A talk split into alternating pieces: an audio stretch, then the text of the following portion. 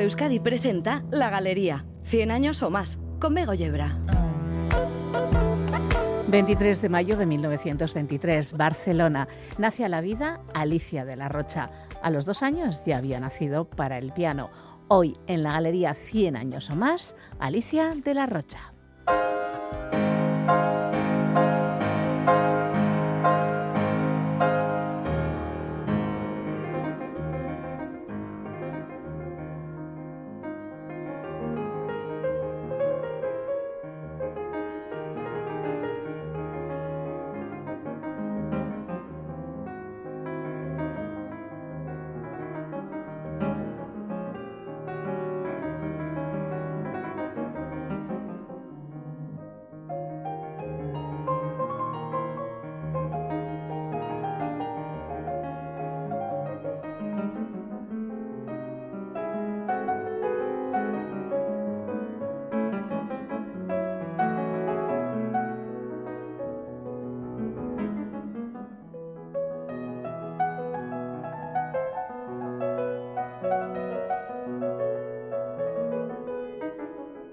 Cien años o más en la galería con Mercedes Albaina y una invitada.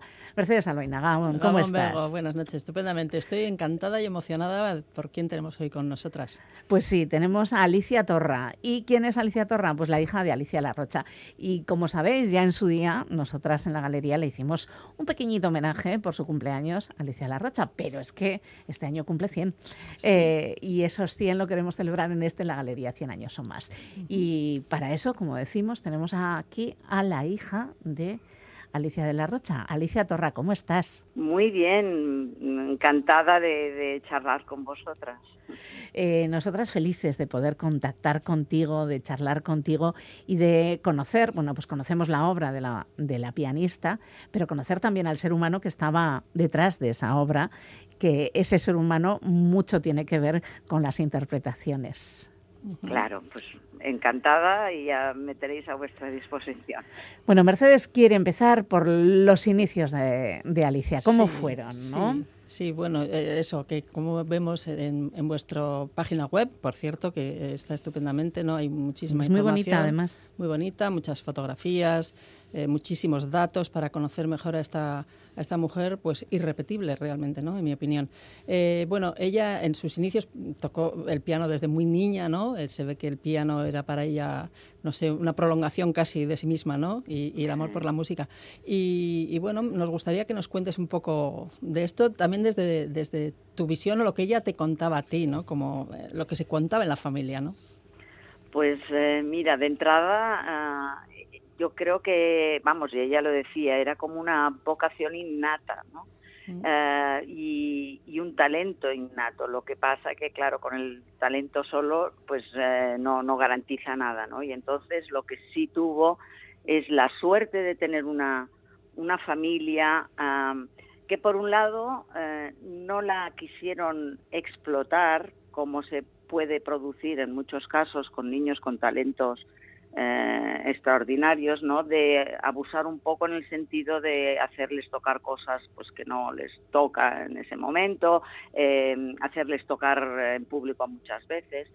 Entonces, bueno, pues esto ellos tuvieron y también el maestro suyo, Frank Marshall, eh, pues mucho cuidado en que realmente lo importante fuera la formación y mm, conciertos, bueno, conciertos, apariciones en público, pues las, las justas para ir mostrando su, su trayectoria, como se llama, sus progresos.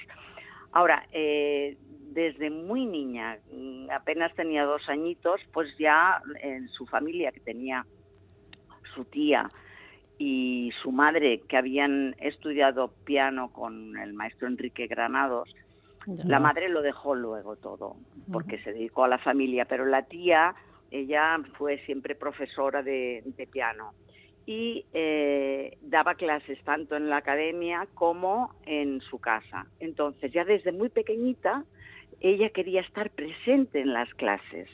Eh, imagínate.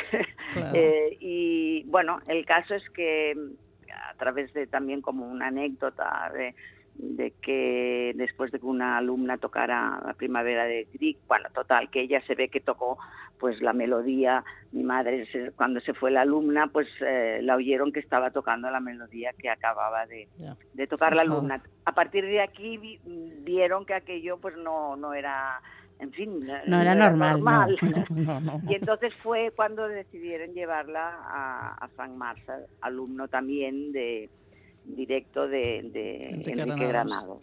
y allá empezó pues como un juego, porque imagínate, esto ya fue pues que ya tenía pues cuatro años, eh, claro, una niña de cuatro años, ¿qué le vas a hacer? no Pues bueno, pues como un juego, el maestro le supo, le supo llevar eh, poco a poco, sin prisas, y, bueno, dándole lo que os decía, ¿no? La importancia primera a que se fuera formando. y así empezó. Bueno, qué importante también la didáctica, ¿no? Una, una didáctica pues también no, dirigida, claro. claro. El, estar bien guiada, desde sí, fundamental, fundamental. ¿Cuántos niños se han quedado, en fin, como una anécdota de ser niños que les llaman prodigios, que están esta palabra a mi madre no le gustaba nada, eh, la, encontraba peyorativa, ¿no? Encontraba que eran los, típicos que los padres o los maestros los habían esto explotado, ¿no? Sí, bueno, eh, me, gusta mucho oír de a ti porque realmente parece que, oigo a tu madre, ¿no? En la entrevista que, le hacía Joaquín Soler, ¿no? En A Fondo, cuando también ella dice, ¿no? Bueno, ¿cuándo fue su primer concierto? Y dice, bueno, concierto, eso fue una aparición. no se puede llamar concierto, Sí, sí, sí, sí, bueno, esa, esa humildad que, que, solo es eh, seña de identidad de los grandes, ¿no? Mm. También, por otra parte, porque, claro, saben eh, como decía Beethoven, ¿no? Lo lejos que estamos de, alcanzar la meta, claro. Tanto, esto eh, también lo decía mi madre siempre, ni, viviendo 200 años, es verdad, ella, sí, es verdad, es verdad, sí, sí, sí, Pues bueno, eh, un poco al hilo, o sea, se ve que ella se movió en esta órbita, ¿no? De, Enrique Granados, otro grandísimo compositor y pianista que se movió en, su órbita también mm, de una manera casi natural, ¿no? A través de la familia. Esto es, sí, justo, claro, oí hablar de él, pues todos los días, claro, fuera por su familia o por su maestro, ¿no? y era como si lo hubiera conocido. Ella de pequeñita ya se había hecho como un ideal, una imagen de, de, cómo era Granados. Claro. Sí, sí. Bueno, pues un poco al hilo de esto vamos a escuchar una, la versión de Alicia La Rocha del Pelele de Goyescas, que a mí me parece que sigue siendo una referencia, ¿no? Porque bueno, la, claridad y la precisión y la elegancia acompañadas también de la potencia y de, bueno, de, esa manera de tocar, como digo, tan característica, ¿no? Me parece que se, se identifica muy bien que es Alicia La Rocha quien está tocando.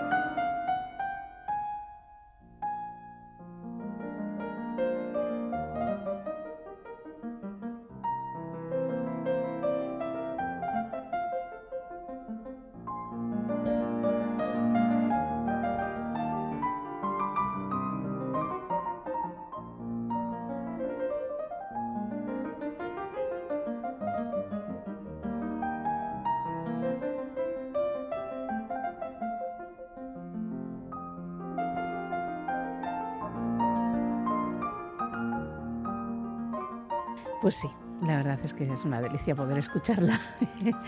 es, una alegría, además, que, bueno que nos podáis comentar, ¿no? Y, entender eh, por qué tocaba así, ¿no? Sí. ¿Por qué tenía, bueno, aparte, evidentemente la técnica, pero, pero además esa, esa, no sé, esa potencia, esa capacidad para para transmitir tanto, ¿no? Y esa, esa, claridad, ¿no? Esa precisión en el toque, a la vez la elegancia y a la vez el entender la música, ¿no? Yo pienso que eh, no solamente es una cuestión de técnica, es una cuestión de una cuestión ¿Cómo de trabajaba? conocimiento. ¿Cómo trabajaba? Mm, bueno, eh, claro, al, eh, es diferente cuando abarcas una obra por primera vez o, simplemente después eh, la repasas y te la pones en dedos, ¿no? Como si dijéramos. Pero ella de entrada, eh, bueno, ella leía mucho de, eh, biografías de, los compositores. O sea, el saber la historia, ah, la vida, lo que pasaba en aquella época del compositor, esto ella lo encontraba como imprescindible, ¿no? Para situarlo en... Esto por un lado. Después, ella eh, trabajaba mucho eh, al principio, o sea, cuando iniciaba por primera vez eh, la visión de una obra, pues con manos separadas, tener clarísimamente lo que hace cada una, trabajar lento. Em, después, bueno, una de las cosas que ella solía hacer es que cuando tenía una obra ya en fin, eh, que creía que ya la tenía en dedos, por decir, ya trabajada y analizada y tal, se grababa ella, eh, se grababa. Y esto es una de las cosas que también recomendaba a, los estudiantes, ¿no? De grabarse y después saberse escuchar con sentido crítico. Em, y esto, eh, bueno, le, le ayudaba también, le ayudaba también mucho. Claro, es, ella es una música completa, ¿no? Porque se interesa por el contexto, por, por la parte más personal del compositor, por su contexto histórico, por, por el estilo, claro, claro, e, e, es, extraordinario. Y luego el análisis auditivo, ¿no? De lo que, como estás diciendo, que se grababa y que escuchaba, que, que, hace una mano, que hace otra, no está supeditada una a otra, sino ambas, hay, hay, un conjunto, ¿no? De qué es lo que suena, ¿no? Es, es interesante, es interesante. Eh, yo quería también que nos comentaras un poco, un poco más sobre esta, esta importancia de ella como, como maestra, ¿no? A su vez, como transmisora de, de conocimiento y de, no sé, de amor por la música también, porque eh, yo eh, también en una entrevista que le hacen, ¿no? Hay una entrevista en la que ella después toca Chopin, toca, se ve, eh, bueno, en el vídeo se ve un grupo de jóvenes, o sea, ah, esta, especie de, de, conciertos también preparados y comentados, ¿no? Que, después, bueno, también pusieron de moda a otros grandes músicos como Bernstein y tal, ¿no? Pero bueno, también Alicia Larocha, que a mí me parece que era tímida, ya nos lo dirás, me parece, no sé, pues, bueno, o, humilde, ¿no? Sí, yo diría que más que tímida, humilde y que después tampoco le gustaba nada aparecer en, los medios. o sea, eh, sí, sí, entonces ella, pues, y hablar, o sea, ella decía yo, sí para decir las cosas tengo la música, pero la palabra... No tiene que ser fácil, ¿no? Además, si va a tocar, parece que uno se tiene que concentrar en eso y, no en explicar. Bueno, más que bueno, hay gente que no, hay gente que tiene pues eh, facilidad y ella ella creía que, que, que, porque después en entrevistas dice cosas súper interesantes, ¿no? Pero ella, ella se creía que, que, que no tenía facilidad de palabra para expresar lo que eh, ella quería decir y, dice ella decía bueno pues a través de la música sí que me puedo expresar no pero de la palabra. Y en los medios ya sea pues televisión radio o entrevistas o todas estas cosas pues ella en el fondo lo, las, intentaba evitar en medida de lo posible no porque no no se sentía a gusto se sentía totalmente fuera de y, sin embargo, lo, lo poquito que dice ahí sobre la música de Chopin a mí me parece muy esclarecedor. Sí, claro, y, es, y, es, muy interesante, cantidad de cosas que dice y, Además con precisión, no, no usa muchas palabras, pero como dice, ¿no? Eh, habla de Chopin como referente pianístico en el sentido armónico, en el sentido de la composición en sí misma, del lenguaje y en el sentido técnico también, ¿no? Entonces, claro, ahí eh, está diciéndolo todo sobre Chopin. Y, hay una frase que, que, dice ahí, ¿no? Que que es difícil tocar Chopin pues, pues por los rubatos y ella habla de que hay que hacerlo con cierta libertad controlada de sus frases y de su romanticismo. Sí, claro. Bueno, y a mí es que es eso, el Chopin que me gusta, el Chopin que no es histérico ni es cursi. ¿no? Que no soporta los, los histrionismos, Mercedes. Sí, es verdad. Y es el Chopin que, que, que hace ella, ¿no? Es un ejemplo de, no es así, claro. de elegancia, de romanticismo elegante, nada histérico, ¿no? Y, y el tratamiento ese del rubato. Entonces ella lo explica, en mi opinión, muy claramente y después lo hace, claro que es un placer. sí, digo, Mercedes, digo, eh, en cuanto a lo que decías de, de ella como pedagoga, sí. Eh, bueno, en el fondo eh, ella tuvo como dos etapas.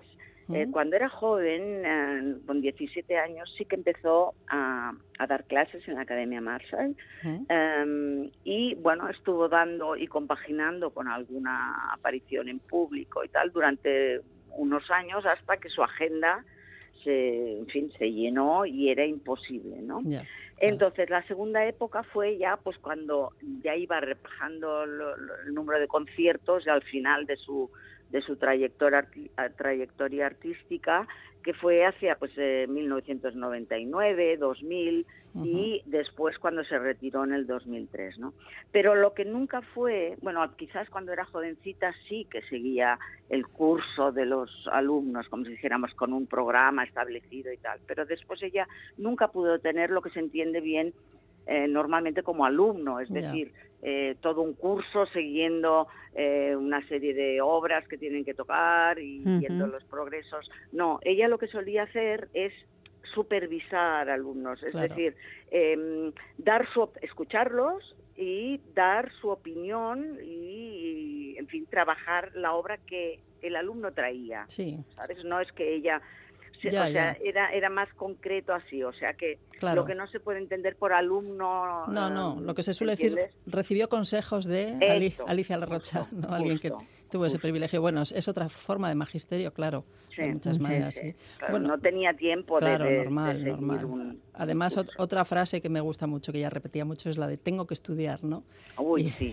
Y claro, entonces- es que esto, esto, claro, hay gente que dice, bueno, eh, hay otros pianistas que dicen, bueno, pues yo no tengo tanta obsesión. Bueno, esto, claro, es, es cada, cada uno es un mundo, ¿no? Claro. Eh, no todo el mundo tiene las mismas maneras y también depende, obviamente, de la cantidad de conciertos Claro, y duda. programas que tienes eh, por delante, ¿no? Y de la responsabilidad, tienes- claro. Claro, y cuando la- tienes que salir de gira durante tres meses y en estos tres meses llevas pues eh, cuatro conciertos con orquesta y tres programas de recitales, pues eh, es que te falta tiempo para, para, para practicar, para Claro. estudiar, y via- más los viajes, más eh, los hoteles, que no tienes piano, eh, en fin. Bueno, y la, que esto- profundidad ¿no? de ella, ella una persona... todo- y la responsabilidad, la ¿no? responsabilidad y- Sobre todo. y, la profundidad, no- nada superficial. Bueno, Bueno, escuchamos a Chopin, por favor. Escuchamos a Que Chopin. claro, me habéis dicho que Alicia era casi casi una de las grandes especialistas en Chopin es. y yo quiero escuchar una de sus y me imagino que todos los oyentes y las oyentes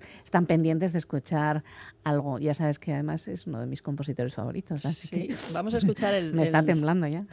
el nocturno o el opus 15 número 2 en fa sostenido mayor. Un ejemplo, en mi opinión, de, de elegancia y, y de romanticismo, bueno, extraordinario. ¿no?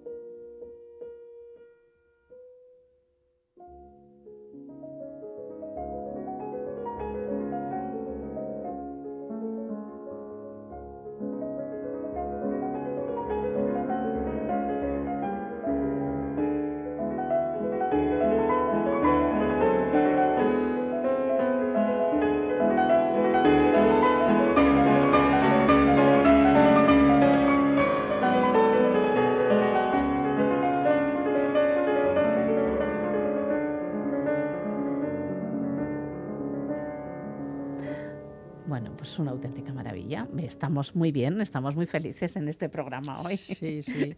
Bueno, yo eh, también quería comentar un poco con Alicia Torra eh, la amplitud de repertorio de su madre, ¿no? Porque, bueno, pues a veces se piensa Alicia La Rocha, música española, hemos mm. escuchado este, este Chopin maravilloso, ¿no? Pero ella tenía un repertorio amplísimo, amplísimo de música española de varias épocas también, ¿no? Porque también era un referente en el Padre Soler pero y además de en Granados, en Albéniz, en Falla. Pero también ella eh, le gustaba mucho el repertorio centroeuropeo romántico, le gustaba mucho el repertorio clásico, el repertorio barroco, ¿no? Bueno, no, no podemos escucharlo todo, pero me gustaría que nos hables un poco de, de eso, de, de, cuál era su visión sobre esa, todo el catálogo, ¿no? el patrimonio musical que tenemos. Bueno, e, ella siempre decía que, que no quería que la encasillaran en, en nada, ¿no? Ella no se no se consideraba especialista en nada, ¿no? Porque esto, bueno, muchas veces el público, la gente dice, bueno, tal eh, tal pianista o tal, eh, en fin, músico es especialista en tal tal músico o compositor, ¿no? Eh, ella no se consideraba para nada lo que, bueno, sí hay que reconocer que, bueno, fue una de las embajadoras en el mundo de, obras de compositores españoles. Esto, esto es verdad. Ah, pero eh, y sobre todo en una época en que la música de estos compositores españoles era poco conocida en, el resto del mundo, ¿no? Entonces, claro, esto era una novedad y por tanto, pues llamaba mucho la atención y siempre pues eh, le solían pedir en sus recitales pues que hubiera alguna obra de compositor español. Y ella solía poner pues eh, en un programa pues diferentes eh, épocas estilos de compositores y siempre alguna obra de, de lo que decía, de mm. compositores españoles. ¿no? Pero em, ella pedía, por favor, que no se la encasillara. Y esto sí que es verdad que mucha gente, si tú le preguntas por Alicia de la Rocha, lo primero que te dicen, pues es, ay, Albéniz, Granados, ¿no? Que está muy bien, pero eh, toda la otra parte es mucho más desconocida por el público. Y entonces yo esta es una de las cosas que intento eh, como guardiana de su legado y su memoria que me considero, pues dar a conocer, pues ya sea a través de, los, de las redes sociales, ¿no? En YouTube y todo esto, voy publicando, eh, pues esto, obras de, de, de, otros compositores, porque los españoles ya la mayoría de gente pues ya lo conocen. Entonces yo quiero dar a conocer el resto, que la mayoría no. Bueno, ¿cuántas veces me he encontrado que me ponen comentarios? Ay, pues no sabía yo que tocaba el tercero de Rachmanino.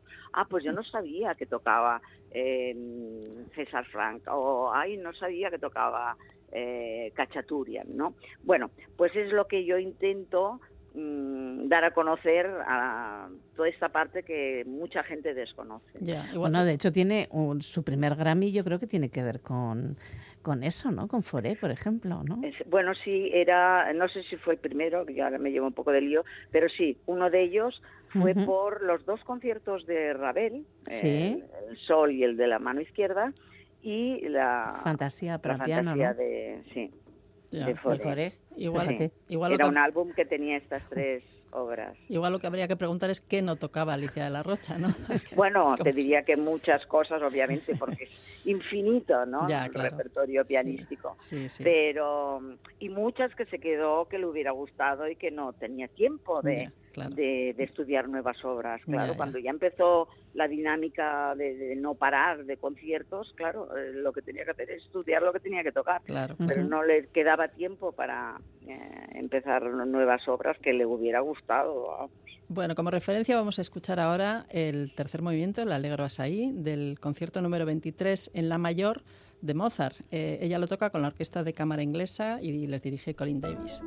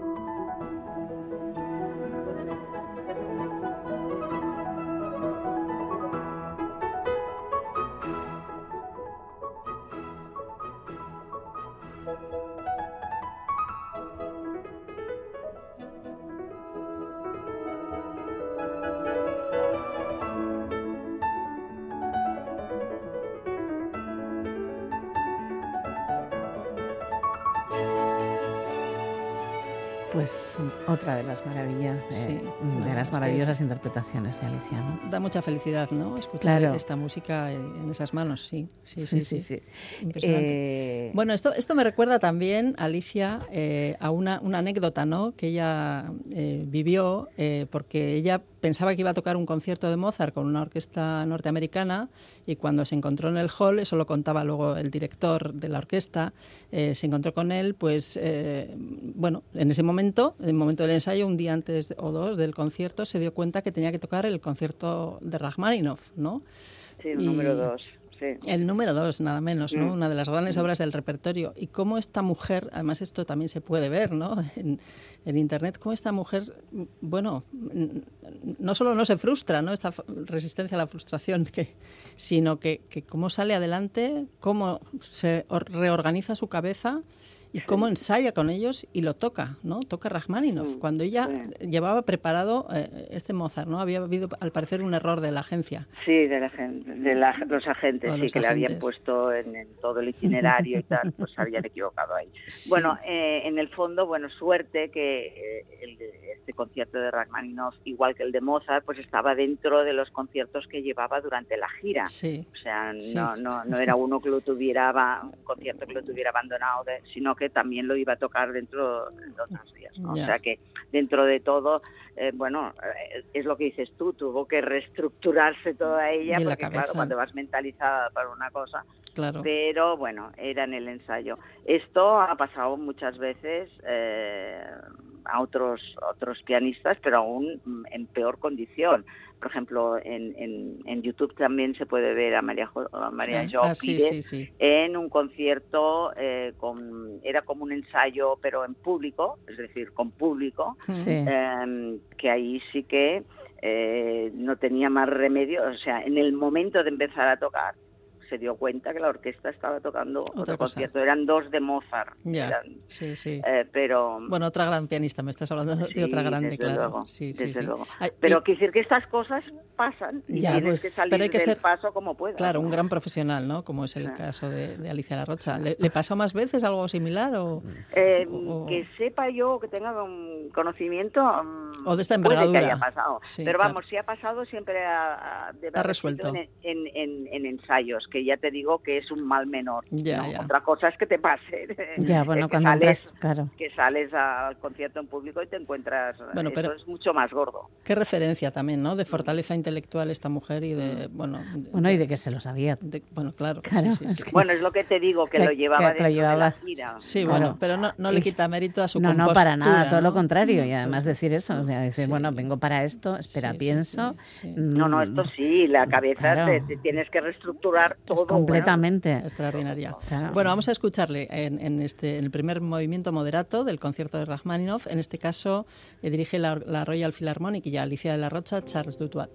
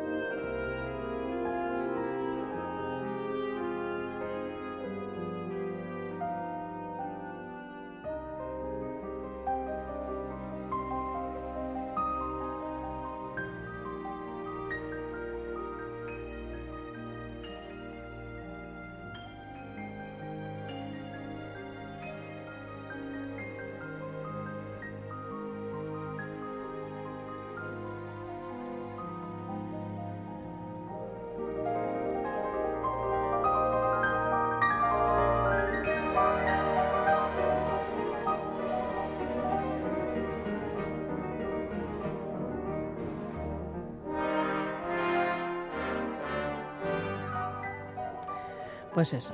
Pues eso, que, Aquí que- está. que toca Mozart, Rachmaninoff y, bueno, y tantos grandes, ¿no? Eh, bueno, yo, y otra cosa que me llama mucho la atención de Alicia La Rocha es eh, un poco por lo que vemos en las imágenes y por algunas referencias que tenemos de otros pianistas, es que era amiga de muchísimos grandes pianistas, ¿no? De la segunda mitad del siglo XX. Eh, vemos eh, pues con Arthur Rubinstein, Claudia Rau, Horowitz, Marta. Argerich, Monpou, bueno, supongo que con Federico Monpou le unió una gran amistad, claro. Amistad, sí. Sí, y, y luego pues aquí que nos tocan muy cerquita a nosotros, Joaquín Achuca, Roy Emma Jiménez, sabemos que le tenían un cariño muy especial, ¿no? Mutuo, era mutuo. Mi Sí. madre también les, les adoraba. Sí, dos, sí, y, y entonces, bueno, que, que es muy bonito ver eso, ¿no? Porque parece que en el mundo de, lo- de los intérpretes pues hay muchas envidias también y celos y, y tal, ¿no? Y, y esta mujer yo creo que estaba tan segura de, de su... Bueno, claro, no sé, uno cuando sabe quién es, pues no le, no le hace falta envidiar a nadie, ¿no? Porque, y, y eso me, me encanta, me parece una referencia muy bonita para los jóvenes estudiantes, ¿no? Y, luego, por otra parte, esta amistad, al mismo tiempo, todos estos grandes reconocían en ella una grandísima intérprete de, de estos, de Albéniz y, ¿no? y, de, bueno, y de otros compositores, pero claro, el Albéniz de Alicia La Rocha creo que es irrepetible también. Así que no no sé si nos quieres contar algo de esto, de esta relación de ella. Solo he mencionado a pianistas, pero bueno, sabemos que fue amiga de directores, de violinistas, de violonchelistas, de, de tanta gente, ¿no? Esta capacidad de, de amistad y de generosidad también. Sí, sí, era muy, muy amiga de sus amigos y la mayoría de sus amistades realmente estaban en el mundo de la música, o sea, con, con intérpretes, con compositores y, y bueno, ella, la verdad es que no, al contrario, ella admiraba a, a todos ellos y, y, en fin, nu- nunca le oí ni un comentario que tuviera que ver con, con envidias o con quejas o con... No, no, al contrario. Ella, a ver, es que era realmente, no era una, una pose, es que realmente era humilde, ella no, no se creía mejor que nadie, ni muchísimo menos, al contrario. Eh, y, y bueno, pues eh, siempre además estuviera donde estuviera, eh, llamaba a los amigos eh, para ver cómo estaban. Eh, y, y bueno, eh, realmente es, y es verdad que, que- que es una cosa mutua, ¿no? O sea, que yo sé que ha sido muy muy querida, también por su forma de ser, pues digo, sencilla, ¿no? Y, y, y bueno, y esto, y humilde, nunca se creyó más que nadie. Bueno, esto, esto es un gran referente, ¿no? Para los mm, jóvenes estudiantes también. Supongo Mm. que esto también lo transmitiría, lo transmitiría ella. Yo escuchándote, te imagino, Alicia, ahora me dices que no todo lo contrario porque se encerraba, eh, te imagino debajo del piano por casa y, y escuchando, bueno, pues casi casi embelesada, ¿no? Eh, como, como tu madre estudiaba y tocaba. ¿Cómo, cómo Sí. eran esos momentos? Sí, bueno, tanto mi hermano como yo, yo tengo un hermano dos años mayor que yo, Sí, pues de pequeñitos, pues sí, nos encantaba ponernos debajo del piano, ¿no? Y es, como una caja acústica claro. en que allá y veías los pies con los pedales y en fin, esto que te llama la atención. Bueno, de pequeños, eh, claro, no éramos muy conscientes tampoco Ujú. Qué es lo que hacía nuestra madre. Bueno, sí, obviamente que tocaba el piano, ¿no? Pero y, y al principio, pues claro, era duro, duro cuando se Claro. marchaba. Mm. Eran eran situaciones eh, tristes y para ella también, porque se le rompía el corazón el, Claro. el vernos que, en fin, que no entendíamos y por qué nos, por qué se iba, ¿no? Pero al mismo tiempo, pues cuando regresaba, pues era una, una Una gran fiesta. y una gran fiesta, ¿no? Claro. Y con el tiempo, poco a poco, fu- fuimos entendiendo y admirando a nuestra madre, ¿no? Eh, y bueno, se convirtió casi en la norma- normalidad en que no estuviera, ¿no? Porque claro, a medida que fueron pasando los años, su actividad eh, concertística fue increciendo, ¿no? Claro. Y entonces, bueno, pues durante nuestra juventud, como si dijéramos, pues es cuando ella eh, más estaba viajando, ¿no? Y, ¿Y cómo eran las bueno, facturas de teléfono? pues mira, al principio piensa que, claro, al principio era todo por, por cartas, postales. Eh, Después empe- empezaron a venir las llamadas telefónicas, porque al principio eran conferencias que era, bueno, todo un, Un dineral. un Bueno, tu madre giró por todo el mundo, ¿no? Tu madre, sí, desde luego, mira, eh, esto el otro día lo contabilizamos, eran 59 países, 806 ciudades. Qué barbaridad. Eh, y cinco continentes, sí, Pero ya te digo, al principio era pues esto, con lo que había, cartas postales, después las llamadas telefónicas, después los fax. ¿no?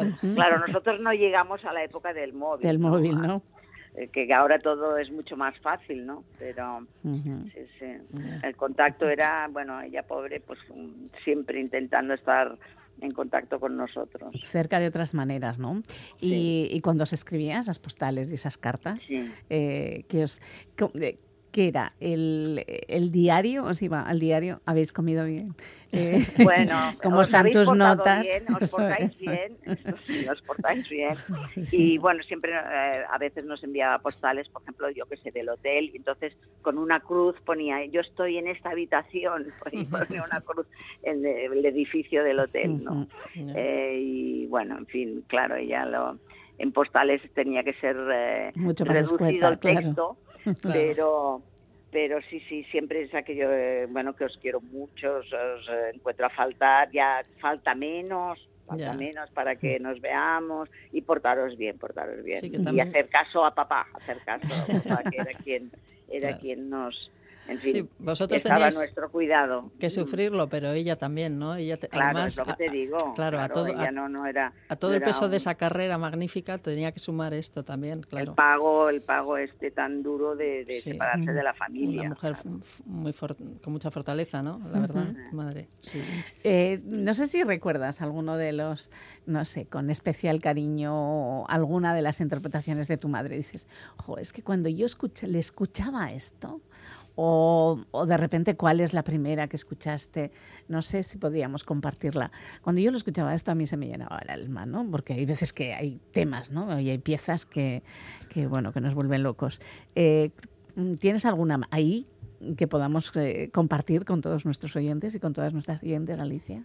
Bueno, hay, hay uno que ya habéis puesto, que es el concierto número 2 de Rachmaninoff, que es el primer concierto que yo recuerdo eh, de haber presenciado en el Palau de la Música y, lo descubrí, porque claro, yo no, no, conocía ni, ni, quién era Rachmaninoff ni, ni el concierto número dos.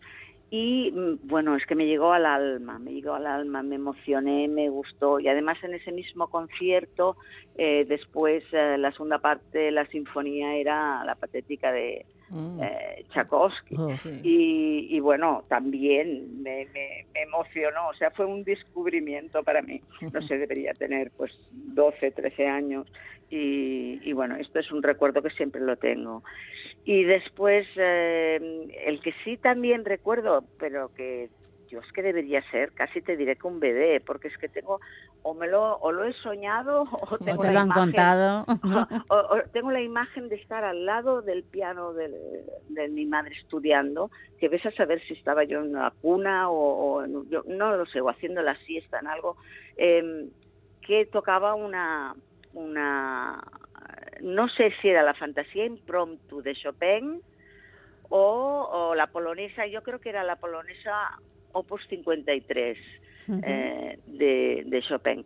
Y, esto es que cada vez que lo escucho, tengo como esta imagen de estar al lado suyo y ella estudiando, además coincidía que estaba ah, estudiándolo porque lo grababa, ah. estas obras, tanto una como la otra. Y, y bueno, eh, coincide, eh, es a principios de los años 60, yo nací en el 59, o sea que ya va por ahí.